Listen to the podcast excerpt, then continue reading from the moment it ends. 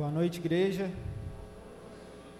Então, como a Nayara estava falando aqui, o objetivo disso tudo é, é que a igreja cante conosco e que nós estejamos mesmo. Tudo que for falado aqui seja agregado e absorvido por nós para aprendermos a cantar e louvarmos o Senhor da maneira que Ele espera de nós. É, e relembrando aqui os versículos que, que a gente trouxe pela manhã, de forma geral, aqueles versículos falavam desde o início da criação até o fim dos tempos. E durante todo esse, esse, esse período, é, a música sempre esteve presente. Então a gente entendeu que nisso a música ela sempre existiu e sempre vai existir, inclusive no céu. Nós vimos que tanto no Velho Testamento quanto no Novo Testamento existia uma organização da igreja para esse momento de música era algo rigoroso, era algo que era sério e era intencional. E nós vimos também que as músicas eram não só cantadas, mas é, em diversas culturas e, e momentos do, do, da, do, da humanidade é, tiveram muitas mudanças em relação à maneira de se expressar através da música. Porém, nós vimos, né, os relatos bíblicos aqui, que eram usados vários tipos de instrumentos, né, instrumentos rítmicos, instrumentos mais melódicos. E, e o que, que, eu, que eu quero trazer como reflexão para isso aqui?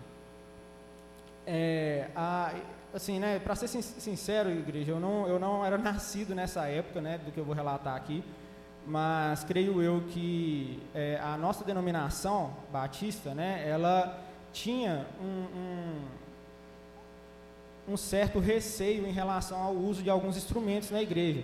Então, muito bem antigamente, é, não era permitido que, que tivesse guitarra, não era permitido que tivesse uma bateria, né? E, e lógico que a gente entende isso como forma cultural, ok? Mas ela, esses instrumentos, ela, eles nunca deixaram de, de, de ser também uma, uma expressão, né? uma maneira de expressar a música e interpretar o que era cantado na igreja.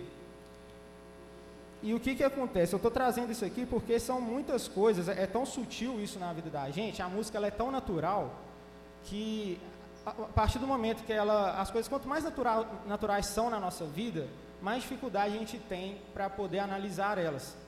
Tudo que é natural a gente faz de forma que nós não percebemos que estamos fazendo.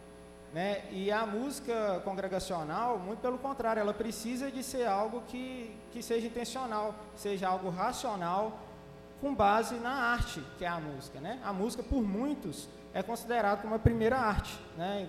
como a gente também leu nos versículos hoje mais cedo. E, e essa, essa questão do, da dificuldade que a, que a igreja tinha em relação a alguns tipos de instrumentos, poderiam ser considerados e, e, e talvez até explicados por conta de um contexto cultural. Né, para que aquilo era usado, uma associação que talvez a igreja fazia, mas a gente precisa sempre de voltar, graças a Deus isso acabou. Né, a gente precisa sempre de voltar nossos olhos para a Bíblia, entender o que Deus espera de nós. E o meu desafio para vocês aqui hoje é, é que vocês consigam intencionalmente que esse mês seja mesmo um marco na vida de você. Se você não tem costume de escutar música em casa, se você não tem costume de pegar um fone de ouvido e colocar no ouvido enquanto está indo para o trabalho, busquem fazer isso. A música ela não, não, não tem só um papel aqui na igreja, ela, é da, ela, ela parte da vida, da vida da gente, do nosso cotidiano. Né? Inclusive, né, alguns, alguns benefícios da música para o ser humano principalmente na, na, infância, é o próprio desenvolvimento mesmo da criança. Né? A, a, a, dificuldade, talvez, que um adulto tem de se expressar, pode ser explicado por falta de muitas coisas. A música é um dos fatores disso. Né? A música ela nos ajuda a entender um pouco o que o está dentro de nós. Né? Ela fala ao coração de cada um de forma diferente.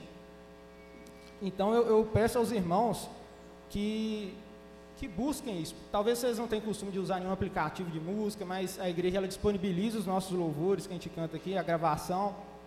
Né? É, busquem escutar intencionalmente, busquem tentar entender o que está sendo tocado, o que está sendo cantado, interpretar mesmo, musicalmente falando, e a letra da música. Né?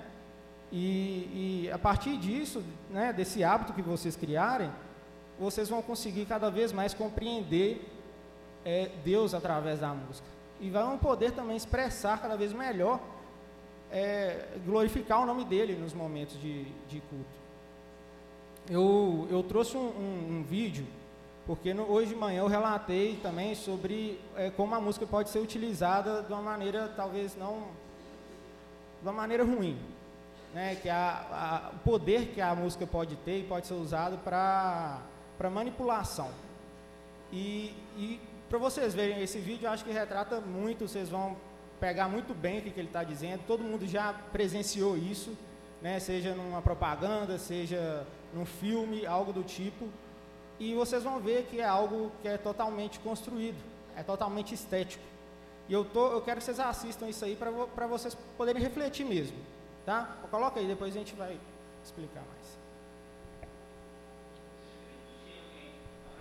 Então, gente, foi inspirador para vocês o discurso dele ali. Talvez não seria a mesma coisa se não fosse pelo poder que a música tinha, né, de sensualizar.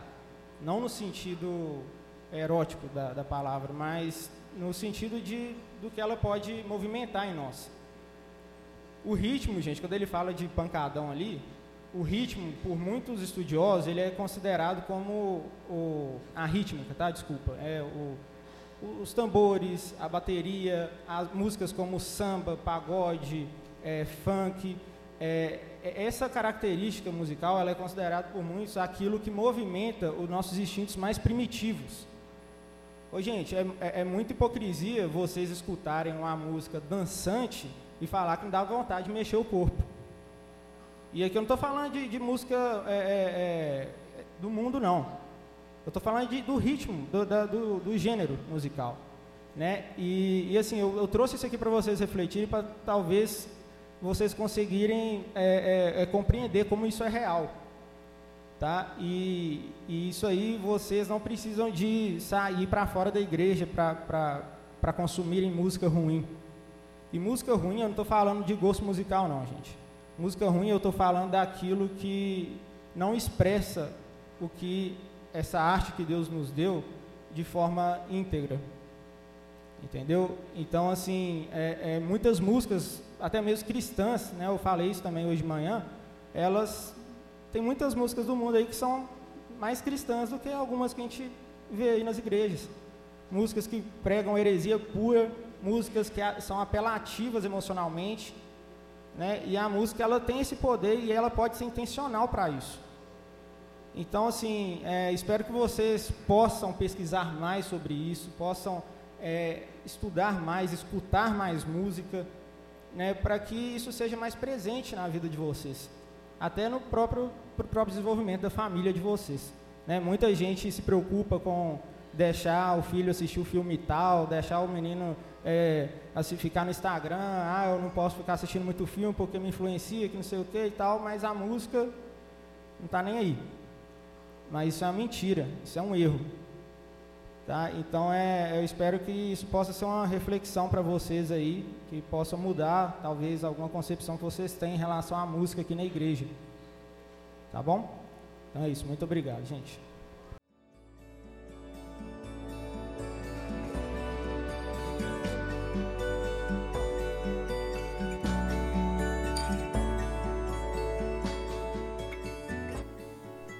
Igreja Batista do Bom Retiro tem plena convicção de que a palavra de Deus é poder para salvar e transformar vidas. Nosso desejo é que essa mensagem tenha alcançado seu coração. Para saber mais sobre quem somos e em quem acreditamos, acesse ibbrpatinga.com.br.